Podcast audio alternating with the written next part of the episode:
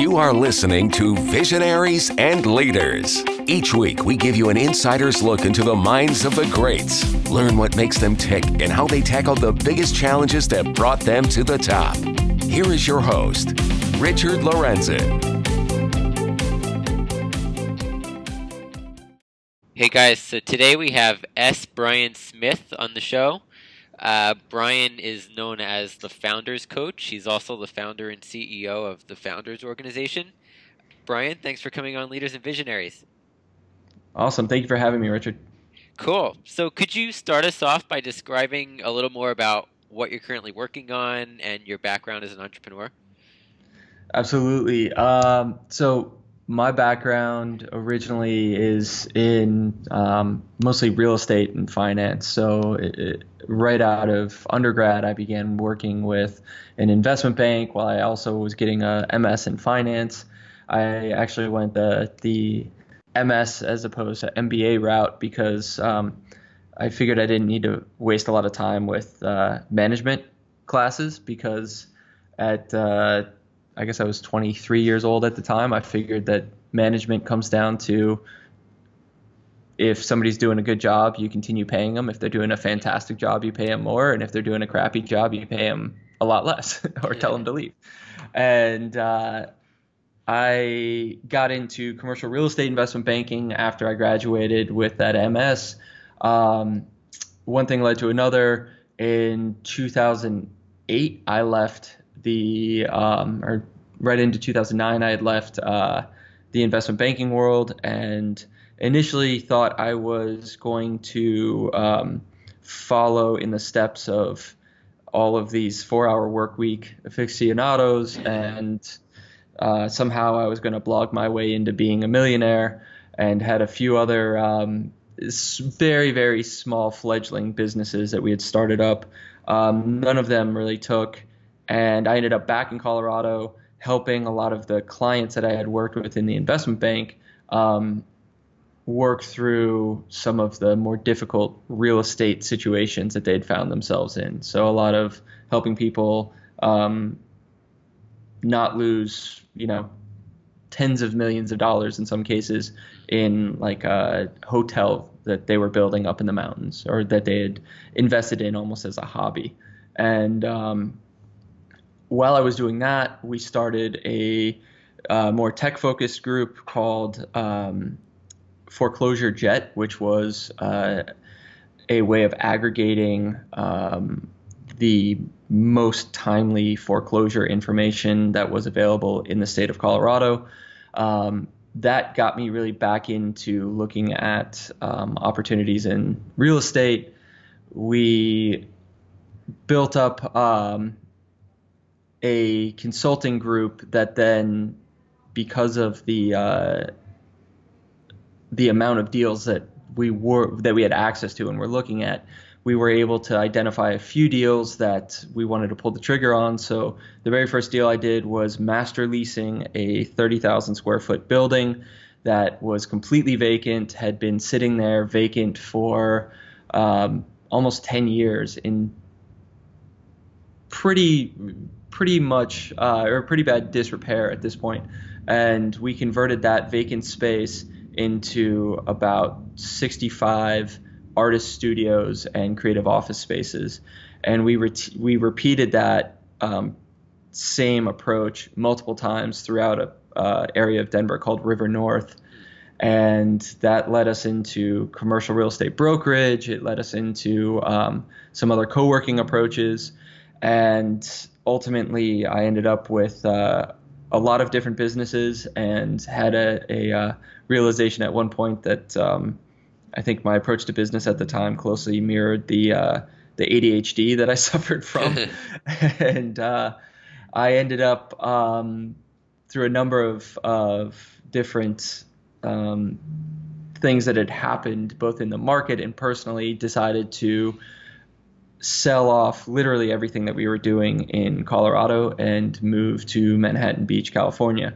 And so after selling that, um, or in the well, we were in the process of selling. I moved out here and told myself I wasn't going to start anything new for at least a year. Spent that year working um, to mostly coach and advise entrepreneurs. Initially, I was also looking for investments, but um, realized that that really sort of tainted my um, conversations with entrepreneurs initially. And um, instead, we went ahead and, or I went ahead and just focused on the coaching. And then more recently, we started um, the Founders Organization, which was taking what I had learned from speaking with uh, over the previous two years over 700 entrepreneurs who I had had actual coaching conversations with, and seeing patterns and and you know common needs amongst them, and creating a group that could support a much larger number of entrepreneurs than any single coach could. Does that sort of bring yeah. us? That's compiling a lot of things in uh, in a very short time. Yeah, as as a coach, what what kinds of entrepreneurs do you typically look to work with? I am typically working with people who are um, already in.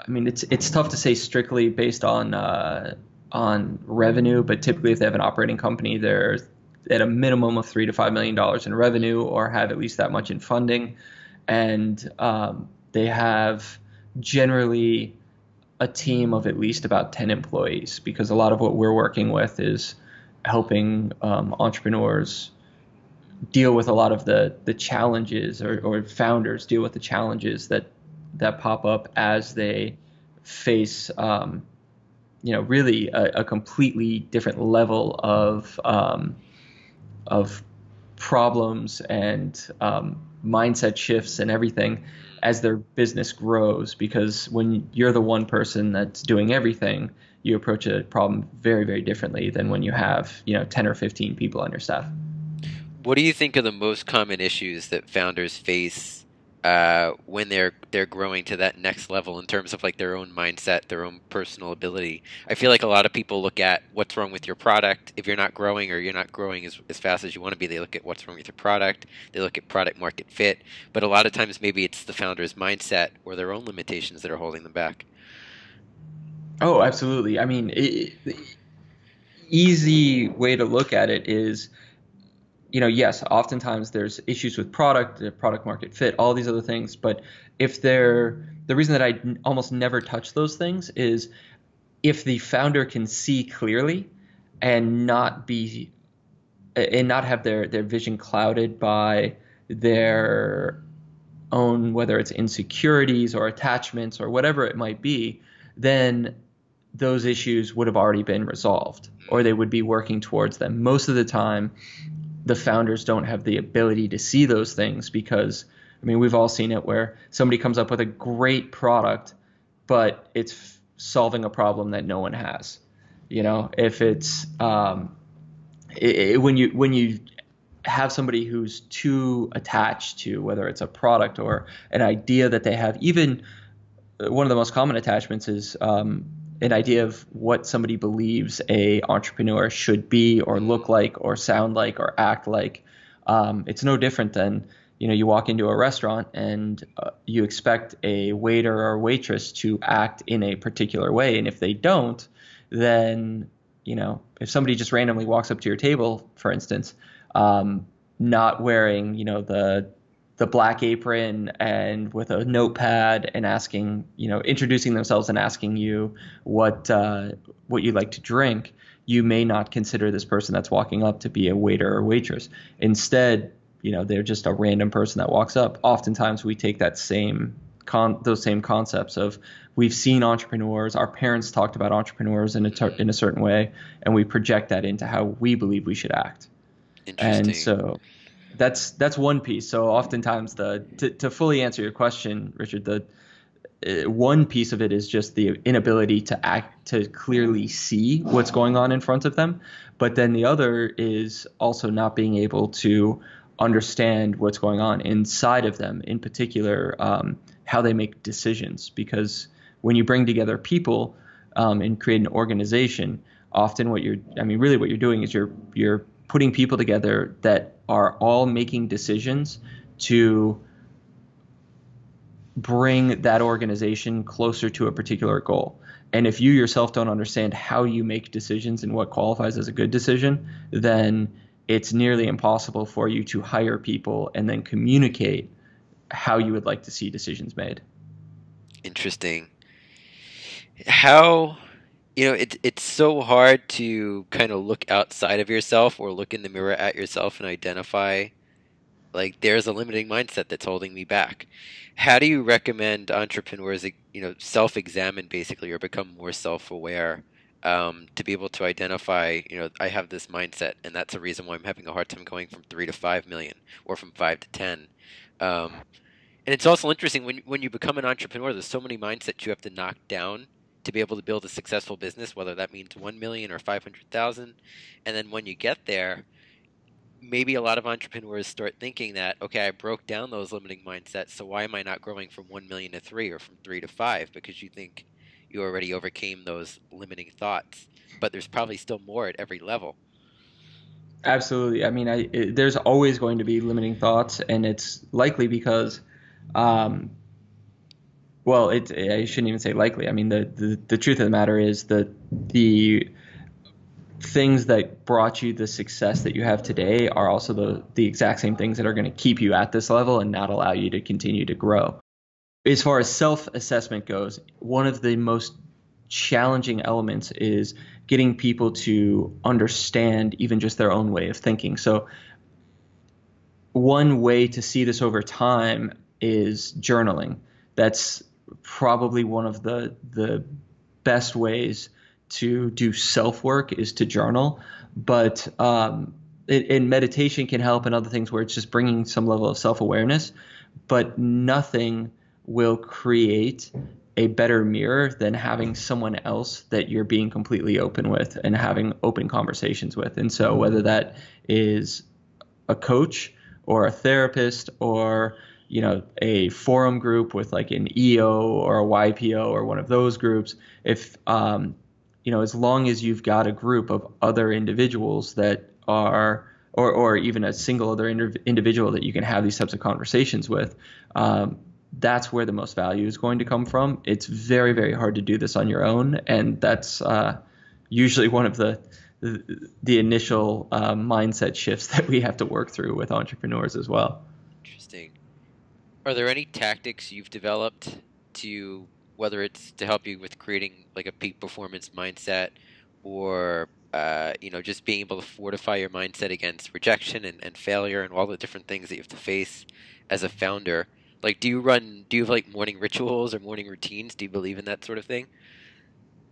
Oh i i certainly believe in those things. I mean i think that um, one of the biggest mistakes that we all make is we wake up and start looking at our phone or our computer or whatever and it puts us into a very reactive mindset. We're reacting to things instead of taking control. And so by um, having a, a, ritual that allows you to just take control of your day from the very beginning, it puts you in a very different state of mind throughout your day. So um, for myself and a lot of people I work with, I recommend meditation. I've done yoga every morning for maybe the last four or five years now. Um, the other is journaling once again. Um, I mean, I typically even encourage something as simple as like the first thing that you do after getting out of bed and maybe using the restroom is going and getting a glass of water and like making that be your first thing that you do is something like choosing to replenish yourself can can begin to be the the first step in a in a more uh, in a larger sort of structural or foundational change that you can make in your life.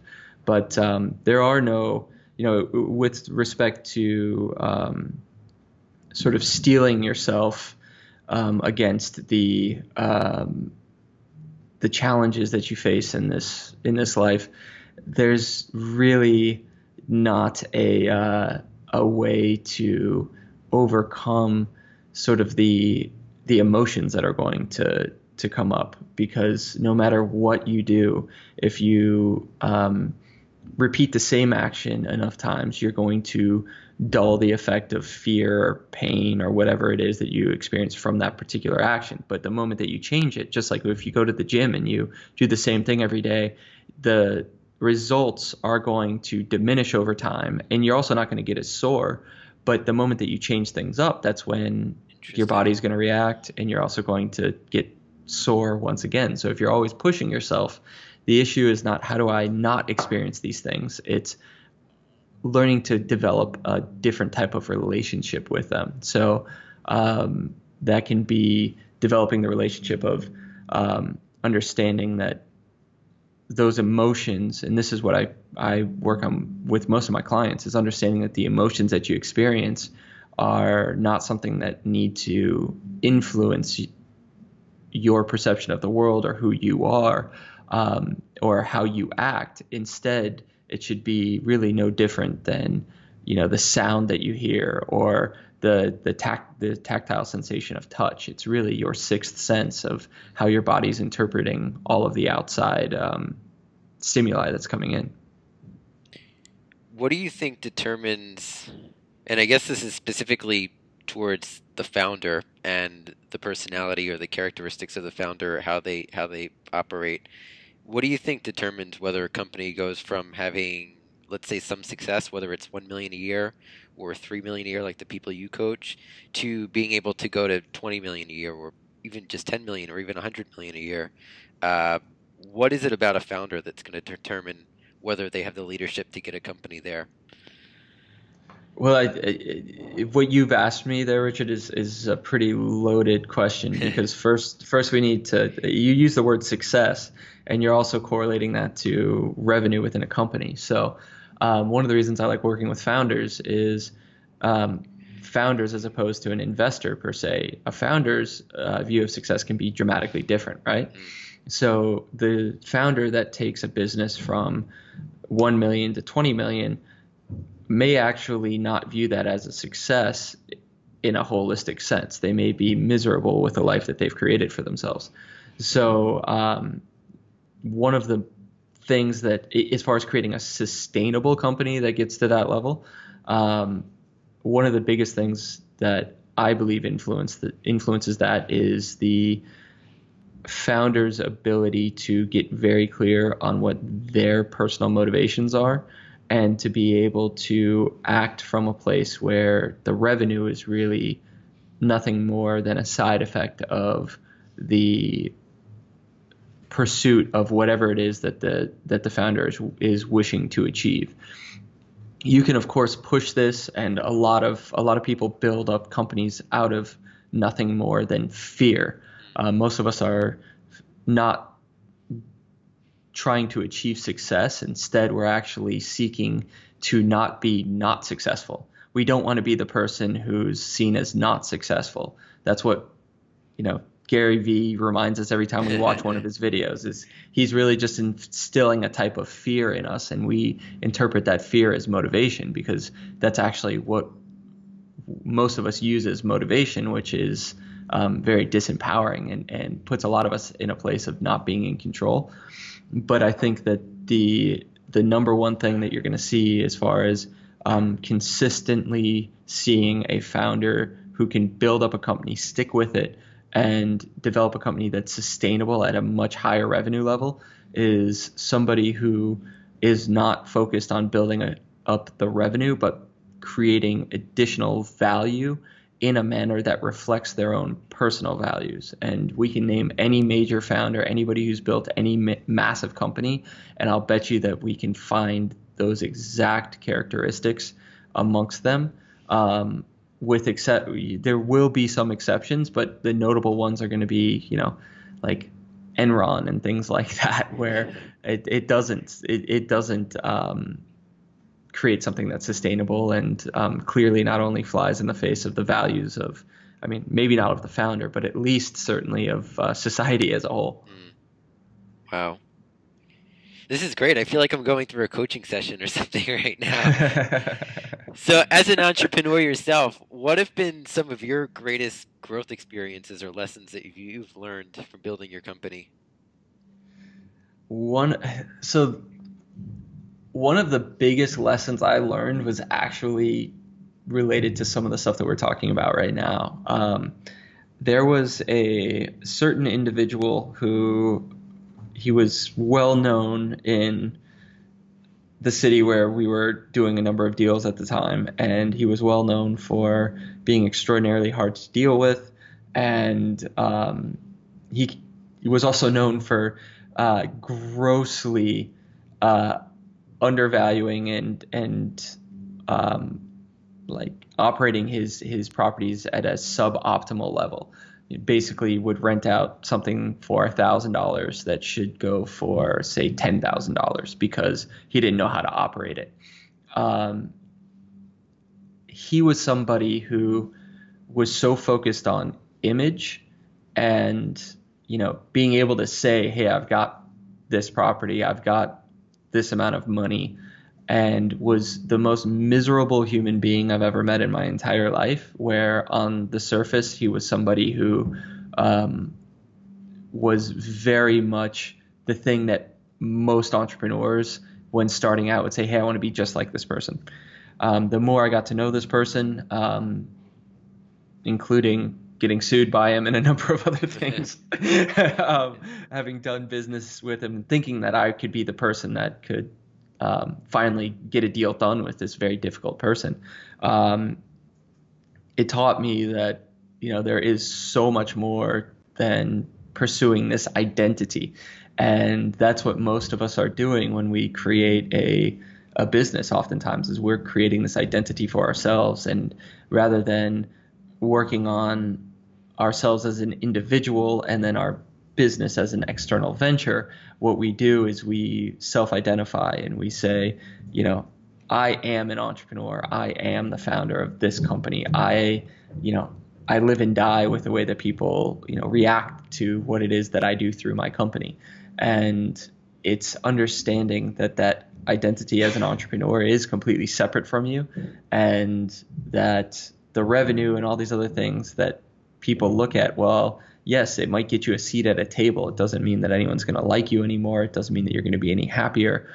It only means that you know you've done something that society deems as it, not necessarily valuable. It just means that society realizes that there is value in having you there because they may be able to take something from you. So if you if you focus your work on solely creating that image of a successful entrepreneur, even if you are successful in society's view, um, it's not going to solve any of the personal challenges or problems. There's not going to be an aha moment like, wow, I hit $10 million in revenue and man, now I, I'm no longer fighting with my wife. My parents are proud of me finally. Um, you know, my dog listens to me. Um, none of that stuff happens. All of a sudden you know you you get to that point and you realize everything i've been working for and i've spent i've dedicated my life to is actually if anything sucking the happiness out of my life. And so it's how do you find that balance and create something that you truly believe in and that you truly want to dedicate your life to? Because when you find that um, work ceases to be work and you also are going to be a much better leader to the people around you. People will naturally want to follow you. You don't have to worry about, you know, the hiring tactics as much. You don't have to worry about hacks and things like that because um, it's amazing how when you're dedicated to something and it's in alignment with your your own personal life purpose and you understand what that is, um, a lot of the resistance that we all face um, seems to disappear pursuing a purpose over pursuing an identity. I like that. And and an identity, Richard, is it could be something as simple as you know being wealthy, right, or being a member of Soho House. Yep. All those things are. I mean, that's nothing more than identity. That that doesn't define who you are. That's just how you try to make sense of the person that you see in the mirror every day and then we go post on Instagram, and the more likes that we get, we therefore feel like that's validation. Like, oh, other people see me as this person, so now I feel better about being this person. When it comes to your own personal growth and, and becoming better every day, is, is there a book that's made a huge impact on you as, as a founder or as a person? There's been a lot. I mean, I think that the the one that is, that personally has made the biggest impact for me in both my personal life and as a founder and entrepreneur um, would be the Tao Te Ching, which I think that that is probably one of the most um, number one, one of the most misunderstood books, but also one of the most profound when it comes to leadership. Um, but outside of that, I would say um, another leadership book that's not necessarily focused on leadership that um, opened my eyes to so much in, in the world of leadership is a book called Deep Survival by Laurence Gonzales. It's a book about who lives and who dies in certain survival situations. And what's fascinating is if you read it through the view of a business leader, you realize that what causes human beings to be successful at living in many situations is exactly the same thing that causes a business to be successful or an individual leader to be successful. And it's something that we all have innately within us. And so if we stop listening to the herd and we start listening to what our gut is telling us and we start listening to what's in, inside of us, that is what will lead us to be a better leader in all areas of life. Interesting. We'll put those books in the show notes as well. I'm, I'm going to check those out. Could you tell us a little more about uh, switching over to talking more about the Founders Organization, tell us more about the community and, and how you've seen it impact your members, and also who's an ideal candidate to be a member. Absolutely. Um, so the the group itself was really born out of a realization that the number one thing that founders lack is community and people who understand what they're going through. And a place where that's understood so that they don't have to continue to give the appearance of being a successful entrepreneur. They can actually say, hey, guys, I'm going through a really difficult time. Um, my co founder and I are fighting, and I'm being sued by my biggest supplier. And to have that place where they can let their guard down. And so, what we've created is a group that is restricted to founders who are the people who were there at the creation of the company. This isn't somebody who got, you know, a founder stock in a company. They were actually there prior to legal formation, prior to any sort of revenue or funding or anything like that, and have built their business into um, a minimum of one and a half million dollars in revenue or about three million dollars in funding, or they've sold a company um, within the last three or four years. And so this space that we create is both online and in person. So our events, like the dinners that we host, are um, smaller groups. We don't try to bring 30 or 40 people together at a time. We bring together, you know, 12 to 16 people maximum. Um, and actually, typically, our best dinners are the ones that people enjoy the most are eight to 10 people and we take away everybody's phones and business cards and we don't actually have an opportunity for anyone to talk about their their work the only introductions that we offer for everybody is a chance to talk about their give their name and talk about just some element of what's going on in their life i won't give too much away about how that goes down but it feels very um, it, doesn't feel forced it, it's a very natural uh, setting. And then we also do um, what we call our experiences. These are multi-day trips that we do with our members. Where our next one is uh, in Charleston, South Carolina, and that's uh, that's going to be uh, similar to some of the others that we've done, where we rent a large house. Um, everybody who is attending stays in the same house together. So once again, these are smaller groups, typically 30 people or less, and some of these houses that we're able to get are massive but everybody can get their own room. We bring in private chefs and we have all sorts of very unique exclusive activities for people when they attend these. But the idea being that while you're going through these activities you're connecting with people who are your peers. You are developing deeper relationships in a very unforced and natural way because the ultimate goal is to create really a lifestyle where you're more comfortable with who you are. You're more comfortable as a founder. You're more comfortable talking about your challenges, and it doesn't need to be strictly like in a, you know, from, you know, noon to two o'clock on the first Tuesday of every month.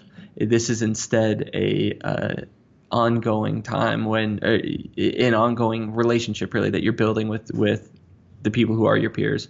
We also do. Um, a lot of uh, groups via video conference as well. So we've got um, mastermind groups and what we call circles um, that are for our members. The mastermind groups are either industry or um, topic or situation focused, whereas the master or the uh, circles are really just a variety of different people that come together to have conversations about any challenge that you're facing within your your life or business. So those are really like a very tight knit peer group. Um, we also do a lot of we do AMAs with a lot of um, industry leaders. We've had everyone from the um, the person who's uh, who led the Trump campaign's uh, social media push inside of Facebook so hearing about what was going on inside of Facebook to um, some of the largest uh, coin issuers uh, in the cryptocurrency world to um, art experts telling uh, our members how to start their art collection for you know ten or fifteen thousand dollars and um, so we bring these people together as well. So we really try to to make this a place where um, we're creating additional value not just in their professional lives but personal lives, and um, hopefully creating a, a more well-rounded founder and uh, a more successful one at the end of the day. And I was actually I was at a founders organization event in New York when when you did the tour of uh, the MoMA Museum, and that was yeah. that was a great experience. what's your vision for the founders organization in the next five years? So our goal is to right now we're we're rolling out community managers in a number of cities across the country. And in the next five well if we're having this conversation five years from now i'm hoping that you're going to see us having uh, community managers in major cities around the world. We've actually been having to hold off on bringing on members um, throughout areas of asia and europe that really want to join um, because we just simply can't support them locally yet. And um, you're going to see many, many more opportunities to, on a regular basis, like uh, literally on a weekly basis, to meet one on one or in person with other founders in any major city across the country, whether that's a dinner, a coffee, um, a private museum tour, a box at a, at a sporting event. But you're going to have our members are going to have a strong peer network of founders who um, have become those rare individuals who have taken an idea and created an organization out of it. Um, also, I won't be leading it. be, my my goal is to to have somebody really, hopefully by the end of next year, that can take over the role that I'm that I'm currently uh, in and uh, continue to run this organization, so I can just enjoy being a member. Interesting. That's awesome. Brian, thank you for coming on the show today. I for anybody who's a founder who's listening, like you should go back and, and listen to this show twice and take notes. I'll, I'll probably do the same uh, because there's just so many great insights about how to develop yourself to be the kind of entrepreneur that, that builds you know a really successful company, no matter what that measure is for you. Uh, what, what's the best way for people to connect with you? Probably the best way would be to um, just go to thefoundersorganization.com. Um, there's various ways you can sign up on there. You can feel free to um, shoot me an email, brian at thefoundersorganization.com. And then uh, lastly, if you're a founder, find our um, Facebook group. We've got a group called the Founder Salon, and uh, we've got uh, close to a thousand founders. We make sure everybody that joins is a founder of some sort, but it's free and it's just our service to uh, to the founder community community out there. So um, that's a great place to go ahead and get engaged in a community of peers, at least online and digitally. So um, just search Founder Salon on Facebook, and I'm sure you'll find us. Cool, Brian. Thanks for coming on the show. Absolutely. Thank you so much for having me, Richard. I really appreciate it, and you're you're doing some amazing work there in New York as well. So thanks. Thank I appreciate you. it, man.